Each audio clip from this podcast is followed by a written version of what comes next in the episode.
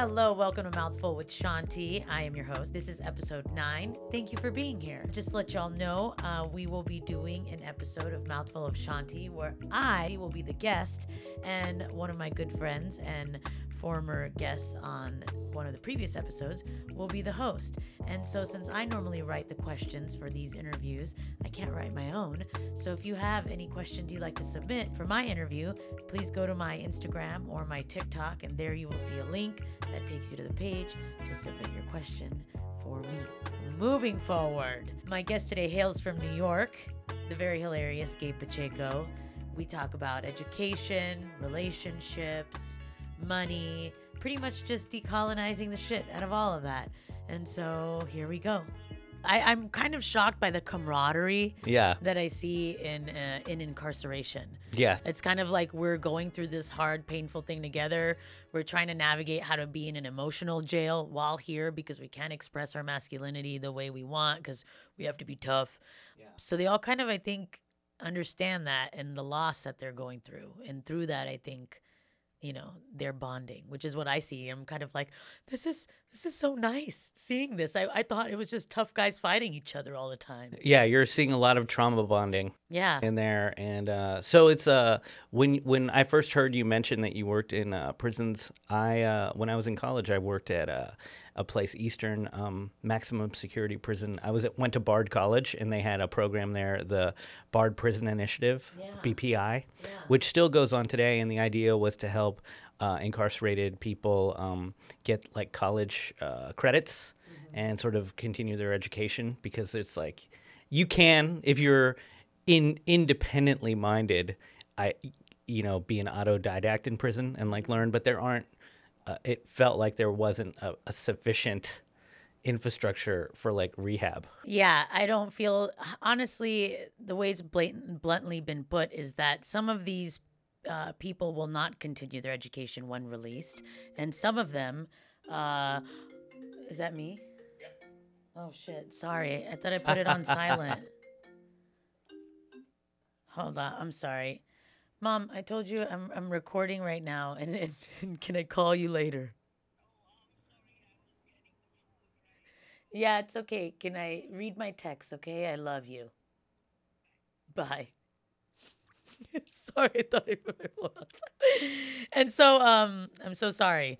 Uh, we were talking about, um, Rehabilitation oh yes, doesn't seem like it's uh it's something that is really happening. It's not really. I think they just want to keep people in the system rather than thinking about options on how they can survive outside. But higher education, even if they're, they're not going to pursue it when they are released, higher education while incarcerated, it serves as hope. Instead of providing actual tangible things that can help them in life, they're like, hey, it makes us look bad if you guys keep killing yourself. right. And it makes the county look bad, right? Yeah, a life a life of the mind. You know? That's really that's really what you need is that we all just as humans need to be able to keep our, our noodles entertained. Yeah.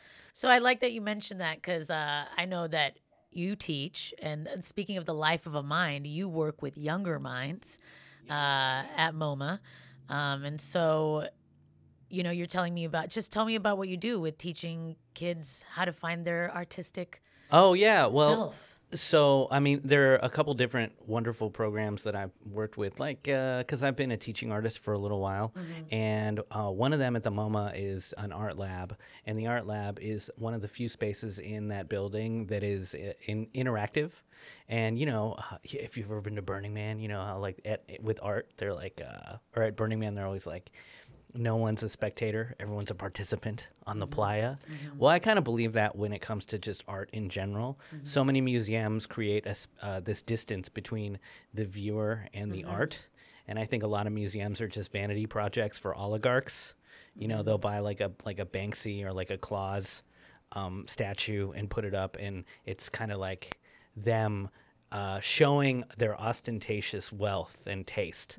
But art itself is something that everyone should be able to do. It's not something that should be relegated to um, like a creative class. That No gatekeeping for the art. yeah, art is not a commodity that only uh, Elon Musk can afford. It's the capitalist mindset that makes it that. you Yes. know? Yeah. So even when you work with kids and you say this is a masterpiece and you show them a Van Gogh or something and you say this is the best, they have no idea why, but now what you're doing is distancing them from the capability of doing that because you're saying this is someone whose work is serious and your little dribbles with crayons are not. Yeah, it's kind of shaping the routine, like you were saying earlier. Yeah. Shaping the perspective of what is art to kind of mold them to maybe go into a direction rather than just say, explode. Yeah, yeah. So uh, with this art lab, this is the the antidote to this sort of art as spectator. Is uh, in the art lab, everyone is a participant, and they're exploring lines and shapes and colors. But we have uh, five different um, workstations, and when um, when kids come in, I just give them a quick tour of the state of the space. Usually, with, their parents have to be there because I'm not within this context. I'm not a guardian. You're not a babysitter. Yeah, the parents need to be there. Yeah, I'm a, I'm a highly, highly qualified uh, art facilitator, Damn right. and but also adults. Like if you came by yourself, I'd say Shanti, come come here. Let me show you these different spaces.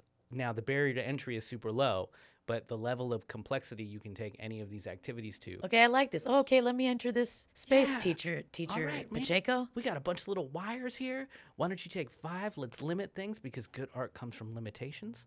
Just take five wires. Now make make something. And some little kid is gonna make like a little dog sculpture, but like you might make, you know, uh, I, like I see some erotic art on the walls behind you. You might make like a little Kama Sutra. Am I a kid in this situation? Bondage creature? No, absolutely not. You're an age appropriate. so, so that is what I was doing most recently before this last uh, comedy tour across the West Coast. Cool. And are these programs like um how like price wise? Are they expensive or Well, no. So this is a this is free for anybody who actually bought tickets to go to the MoMA. Okay. So this is just a space within. So it's like an end museum. end of the end of your tour activity maybe or Yeah, so it's act- it's in the education annex, so people will wander around the, the rest of the MoMA, and often they end up in our space like bewildered, not knowing that there's yet another uh, another activity space. But parents know, so we'll get the kid the kids come, and I get like New York regulars. So you know how a bar has a re- regulars, they'll just be like grizzled parents that come in with their same with the same kids. Yeah, obviously it's the same. and the kids know with- the situation. They already have a plan. yeah, yeah, yeah. And it's more of a sandbox, which is, I think, um, the preferred way to um, have an educational space is one where uh, you have all of the components there and you have a facilitator, but you don't have an authoritarian who's dictating, like, this is the way to do it. That's how I feel even in prison with teaching. Like, in no way am I trying to be a dictator because it doesn't invoke the energy that you want to facilitate. Yes, yeah, and you can tell. You know, most of the kids are great, and the ones that um, have any sort of personality issues, it's not them. I can tell it's their parents that made them that way. So, like, I, there were three kids that were there as a friend, their friend group, and then they all created art, and one of them the one of the little those little girl was like, "Yeah, we can't leave yet." They knew they had to leave because we're closing, but the little girl's like, "We can't leave yet until you tell us whose work is the best." And she's like asking her mom that, and like, and I was like, "Oh, you like were raised by this like a hyper competitive, ambitious uh, person who is now has already poisoned your mind because because this kid is like eight years old, and she's like." instead of celebrating the work with her friends and the other two are co- collaboratively just making fun things Yeah. she's like no but which art is the best who did the best cre- who's the best at being creative with like you know the same supplies nobody cares but i know that this is like uh this is something she's going to have to go to therapy for later because It's throughout her life need for validation for these things. Yeah. yeah it's it's already a wrap for this kid because her because her parents poisoned And you told you you could see this just through some crayons on a canvas. You're like, you are fucked up, kid. A hundred percent. Yeah, yeah. Well, I've worked with thousands of children, and something interesting is that uh, you're I, I do believe parents don't actually ever see their own children as uh, autonomous adults or as a, uh, autonomous beings, rather. So, like, I guess one example of this is uh, whenever I go back home, uh, I have a younger brother and sister, and when we hang out with our family for um, holidays, we regress back into our adolescent personalities and dynamics. And so it's almost like all of the work that you that I did for years on my own um, is erased when I get back into a space with four other individuals who have preconceived notions of my identity that then they put back on me Yeah. You know You're and like- it's not i don't feel impre- this isn't a terrible feeling but it's like just something i notice No, your your family is, is ruining your growth and, and your life. Really, that's what. but I'm saying that we fall back into these default patterns, or like you know maybe you you may have had an ex or uh, an old partner who mm, you haven't seen them for years, Mm-hmm. but the minute that you hang out again, um, you get back in the same fight Yeah. that you had before, even though you've done all this growth yeah. and you've become so new and you've Yeah. gotten over your jealousies yeah. and And that can even happen with behaviors in other people that trigger that. Like you might have been like, Yeah. oh, I thought I'm over this. And this is something that's happening that reminds me that's familiar to another time. And now that familiarity is drawing that old me back. Yes. Yeah. Yeah. So the reason I brought this up with kids and adults or and their parents is that you know a parent projects this idea onto a child as some you know it could be oh they're they're innocent. I have mm-hmm. to protect them. I always have to protect them. Mm-hmm. Or oh they're really bad at math. So mm-hmm. I always have to make sure that I do the the make sure that they pay the right prices for things and Or they're kind of quirky. So I got to make sure they're acting normal. Yes, yeah. Or they're, you know, I know, oh, my kid's always rude, so I have to make sure that I like shut that down and like always police their etiquette. She's not a, girl enough. She's not Yeah. a woman enough. She's too much this, that. So there's all these different ways that uh, at some point parents see one thing and then they, uh, or maybe they, see, they, and then they notice something. Maybe they notice it twice, and then they think it's a pattern, and then they make it the kid's identity.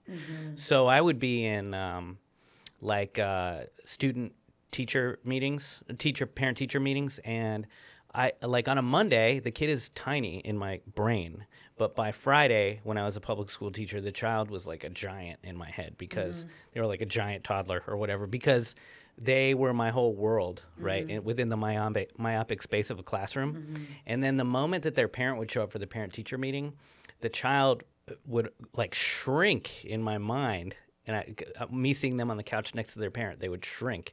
But not only that, uh, my relationship to the kids was often like manager employee.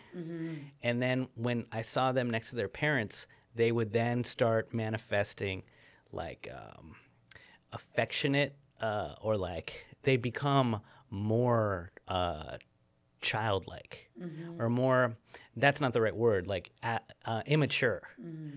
You know they, they would need the, the they would look to the parent to regulate their emotional state Yeah. in a way where they were managing their emotional state when they were alone so the parent never actually sees the child as the child is in society Mm-hmm. they only see they only have a prejudiced view of their child as their as almost their property or like their um in relation to them Yeah. as a caregiver um, receiver of care Yeah. And i saw that as a tragedy where it's like oh man it would suck like if i was a parent i would never notice like my child actually be an adult Yeah. or or like a individual But even when we get to that state of adulthood, some parents are still like, "You are still the thing I want you to." be. Like at least for Indian Yeah. people, it's very like, "This is who you should marry. This is your career you should have. This is." So depending on the culture, it's like it never ends until they're dead. Like hon- it's because Yeah. you could be like, "I'm 54." sure and then you're in their head they're like she's a dumb 18 year old yeah. who continues to eh, like ding up the car You're like, I just started menopause. yeah like yeah biology science says I'm grown up. Can you be on my side? yeah So I guess I wonder then, since you get to see these kids' art and you get to know them and their relationship with their family, do you feel like when you see their art, do you feel like you could ever detect through their art anything? And I want to leave this open to something positive. I don't want to just be like, can you say who, see who the psychopaths are? No, I think uh, I think uh, it's um, I do learn from every once in a while. I'd say ten percent of the time, I get shocked by what they do with like the simple exercises because Yeah. because sometimes there's there, there's an innovation. Yeah. But mm, I, I I can't. I don't get any emotional depth from Yeah. from what they're doing. I had a good experience. Uh, this kid that I babysit, he's 14 now, but I've been babysitting him since he was born. And when he was like four, we were just painting and he just threw a bunch of colors on. And I was like, what the hell is, you know, this is just, he, this is going to turn into a mess, you know? But, you know, and I said, oh, what, what are you, what are you making? And he said, I'll know when I finish. Ah, And yeah. I was like, whoa yeah. that is like some prolific stuff right there. He's like, I'll know when I'm done. I was like, shit, Leo, you're blowing my mind. You know what it was when he was done? What was it? Brown. Yeah. Just brown. That's what it was. He's like, that's where we start in the earth, Yeah. and that's where we come back to. Uh, I like so. uh, Yesterday, I was watching this documentary on Keith Haring, and uh, one thing I really like about his work is he does these like, it's uh, graffiti. He started as a graffiti artist, but not like cool taggers, not like wild style, but he he's he he just drew cartoons, and Mm, what I saw in this documentary was that he compulsively he'd hop on the subway and every uh, open advertising block he would just draw a cartoon. And then he might add some words to it but what was cool about his style is that he didn't have a preconceived notion as to what it would be before he started. So it was improv plus a limited visual vocabulary. So he had like iconic you can tell right away when you see one of his drawings Yeah. because of the the thickness of the lines and like the curves. But it but he didn't have like a sketchbook where he was like oh i have to replicate this over and over and over again. So kind of like with your uh, child that you were babysitting how, how they're like i'll know what it is when it's done that sort of yeah i don't know man we're just taking the first step and i think of art and creativity a little bit like a math problem where you uh, just have to take a step and then that the end of that step leads to a finite number of other choices you can make and then from there you make another choice and you just keep making choices Yeah. So maybe not all the colors at once. Because Right. those are too many finite choices at once. We know it's going to be shit brown. yeah yeah Just do the yellow and blue and then figure it out from there. happiness comes from limitations True, very true. so, as an educator, um, what are some of the inequities you've noticed in the spaces you work? in? No, it's brutal. So many inequities. I mean, I don't even know where to start. There are legion. I think, uh, well, let's take uh, a school with no funding, and the first thing you have to deal with is people's mental and physical well being and health. So you show up in a school, and immediately a security guard is surly, and you um, are late, and you're late because your uh, parents had to drop off other people. So you're already getting um, like castigated the minute that you show up by the administration for being there late. Uh, then you're in the hallway, you see a fight in the hallway, you go into a classroom that's either too hot or too cold, and uh, and you've got a teacher that started that year, so they have no experience. So right off the bat, um, you're already set up by the conditions to not have a good educational experience you know and then you go to another place where there's a friendly person that opens the door to a carpeted uh, atrium or whatever lobby and then there's uh, s- organic snacks that have been A made petting zoo. yeah. So, and then there's an expectation that um, you're everyone is treated like a, you know, a, a like a prince or a princess or a snowflake, and that just being treated. And I'm not even saying that in a negative way. It'd be great if we could all be treated like and see and have our individuality recognized. Um, but if you if you're taken care of from the start, you're going to have a better experience. You're gonna and or not only better experience, but you're gonna learn how to play. And I think play and learning are intertwined. And I think also that you mentioned expectations with expecting them to be treated like decent human beings. And I think on the reverse, there's expectations in these maybe impoverished communities that are facing these types of um, uh, things like AC being not working or being too hot or being too cold or like this those situations. I think they expect those kids to be misbehaved, to be criminal, to be, Yeah. you know, and that's why they're maybe more disciplinary towards these little kids who, Yeah, we use uh, fake uh, terms or we weaponize terms like grit or resilience. And uh, these things are corporate terms that are meant to make you not form a union when you're a worker. Mindfulness is another w- one of these terms. All of these HR, human resource terms that have nothing to do with um, material analysis and with making your life as a worker better. Um, uh, these terms are all like to internalize uh, responsibility and guilt and have you police yourself. So be mindful. Uh, don't don't express your emotions when you are in an unjust situation. Learn to count to ten and uh, turn all of those negative feelings inward. Is what mindfulness really is. Um, resilience. Oh well, we're not going to give you water so, uh, or a bottle for water. So, find a way to keep that Dixie cup all day long and fill up your tiny little Dixie cup. The the one time we let you go to the water fountain. Resilience is sort of another term, or grit. Like, why why should a child have grit? Do you? it's a way to kind of excuse the injustice that's happening. It's like, hey, well, if we label it like this, then you can perceive it in a different way. Yes. Yeah. So we ask people to do more with less in uh, in impoverished communities. Yeah. And uh, so the I saw this everywhere. Like I worked um, middle schools when I first started teaching. I- worked middle schools in the Bronx. Uh, I taught um, science, middle school science, sixth, seventh, eighth grade, for two years, and then I went uh, and I was a in the Upper East Side. I taught at another school, and there I had five classes. I always had five classes of kids, but at that school, what I noticed was that one of those classes was the free lunch class and it was also t- tracked on a 100% tracked where it was all the um, black and brown kids and they all the ieps were in one room. And then there were like three sort of middling classes that were kind of just average kids and then there was the class where they where one kid was a professional tennis player and another one was the, a professional ballerina and another one's dad owned a fleet of uh, livery cars.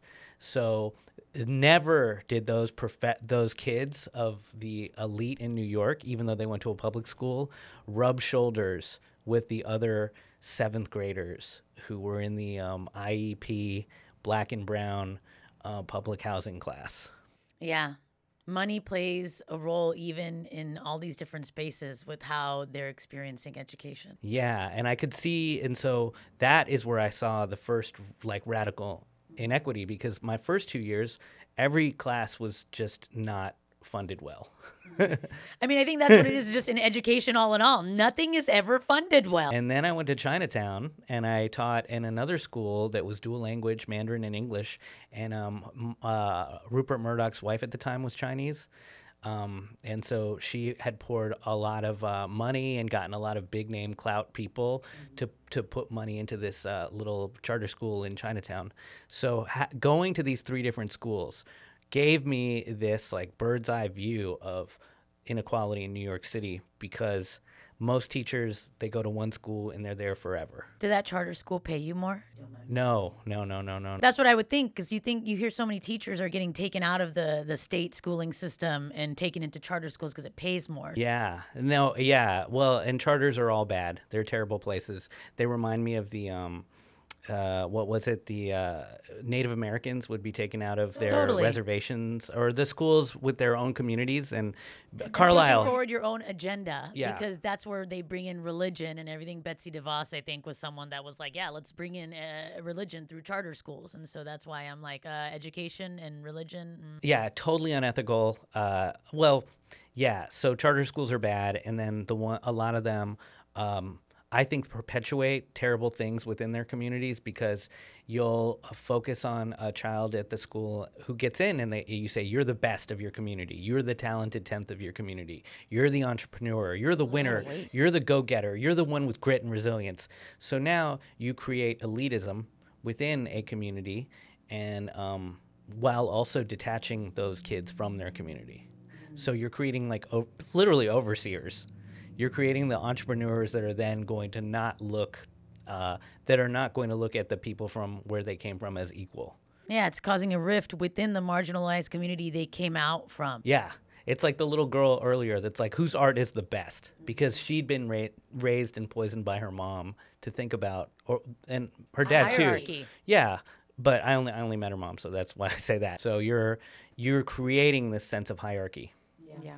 and so yeah, it is uh, weaponizing education too to create division rather than a sense of, of community. Yeah. And I think that's a key like uh, effect of capitalism. All of these constructs that we have that are socially created like race and gender and money all to um, further hierarchies. Yeah. And so we talk about money. I guess I would like to have your idea because I know you've talked about communism in the past. Oh, well, and so well, this comes right to uh, this ties into school a little bit. You know, my Totally. my kids, I teach uh, I teach um, a civics class as well, and one of the big components of it is activism, and then we look through different movements. Uh, We s- specifically the civil rights movement and the LGBTQ plus um, liberation movements, and they're like, oh yeah, hate is bad. Like they've learned all the buzzwords. They're like, racism's bad. You know, hate is bad. Oh my gosh, it's terrible that Martin Luther King was assassinated. Oh, that's we we're so much better than that now, right, mm-hmm. Gabe? That's how they feel. Like they feel morally superior to mm-hmm. the the past because they think that we've overcome all these things. And then I say, well, uh, yeah, I guess legally segregation has ended, but look, okay, I'd like you to know as public school students in New York City, this is the most segregated school system in the country. And they're all like, what? Shocked.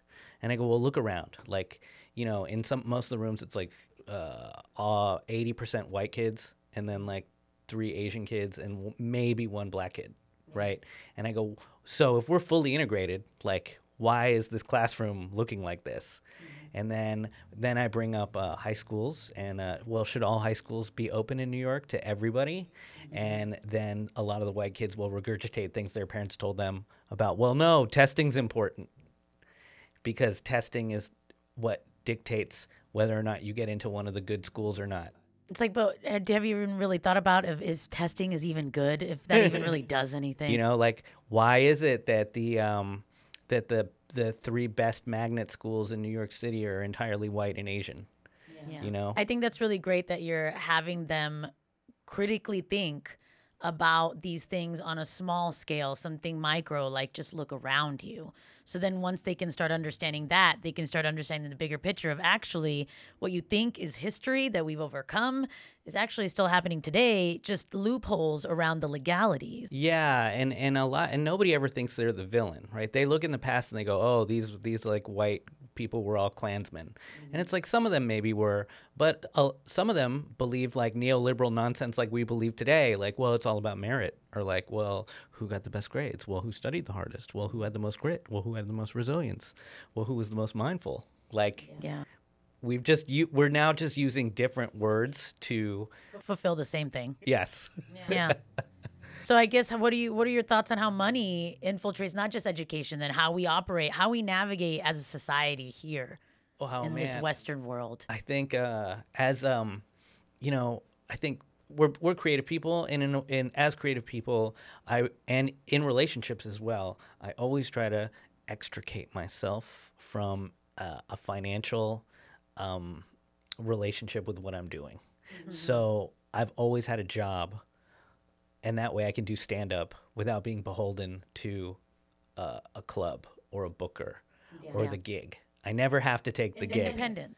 Yeah, I never have to take the gig because I have another job. And with uh, relationships, uh, I in the past something I found that really killed the uh, passion was uh, cohabitating and commingling funds talking about rent with my with a lover, talking about paying bills with a lover, talking about splitting bills, anything or labor in the apartment, you know. Um, and so You so clean this, you clean that. yeah, anytime we make it a, a corporation, the only reason that people should hook up like that is to um, uh, socially reproduce, which means have children. Like if- when you have kids, maybe yeah, you become a corporation. But you don't want to have kids. Yeah, but if I don't want to have kids, then there's no reason for me to play house with someone Mm-hmm. in a capitalist way. Yeah, only because things are so expensive. So because of the capitalist world we live in, you have to play house with someone just so we can afford to live. Yeah, and that that is a compromise that leads to uh, Breaking up. Yes. And so many people in New York make that like hop into a live with your partner relationship early on. Because of money. You end up getting uh, maladaptive, deformed relationships. These uh, weird, uh, like, you know, You're adjusting. You're making adjustments. you're making adjustments. It's like when you have a back problem that you never get adjusted, and then over time you're just like a crooked ass I- fucking person. I was the a two backed be a two hunchbacked beast is what happens. yeah. Uh, or if you watch George uh, John Car- John Carpenter's The Thing, when the mo- Yeah. when the monster has like half human parts and half dog parts, and it's just Or zombies from Walking Dead. You just see a couple of zombies, like, oh, they look like they've been living together for two years. the walking dude exactly Walking Dead corpses on autopilot. Yeah. Just um, so you oh we always we can never capitalism is not going away, Yeah. but uh, every day you can take a little stand against it. So, with taking stands against it, then I think about capitalism and how it informs so many holidays Yeah. that we have. You know, um, Christmas. Reason why I hate some holidays is because of the capitalist nature. You know, Sure. and so we have Valentine's Day. How do you feel like you resist uh, these capitalist ideologies when holidays like Valentine's approaches? Well, with any uh, anyone who I'm in a uh, amorous relationship with, you know, I uh, try to show up at t- to every um, date as though it's like the first date. So I always try to have like new first date energy, and it's like just being your best. That's awesome. Okay, Gabe, bringing it. All right. So if you're being your best, then there's no reason to have a day like Valentine's Day. I agree. Like Mother's Day, I feel the same. I want to make my mom feel loved and appreciated for the life she gave me every day. Yeah. And on Mother's Day, I'm like, you know what, mom, I'm actually busy today, but you know I love you because I show you all the other days. Every day, I've call I call you every day. Yeah. you know, or when we do hang out, it's a high quality hangout. Mm-hmm. So, um, really, for me, uh, and this is a love language thing that people uh, have has been brought up before. I don't know if it's a valid theory on the world, but the love language of like quality time. Uh, for me, quality is more important than quantity.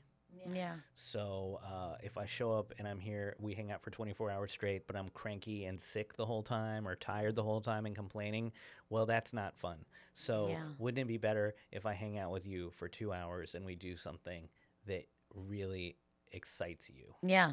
And that's what I think about Valentine's when we go out quality over quantity. Everyone wants to go to a nice restaurant. And I've served tables for so long.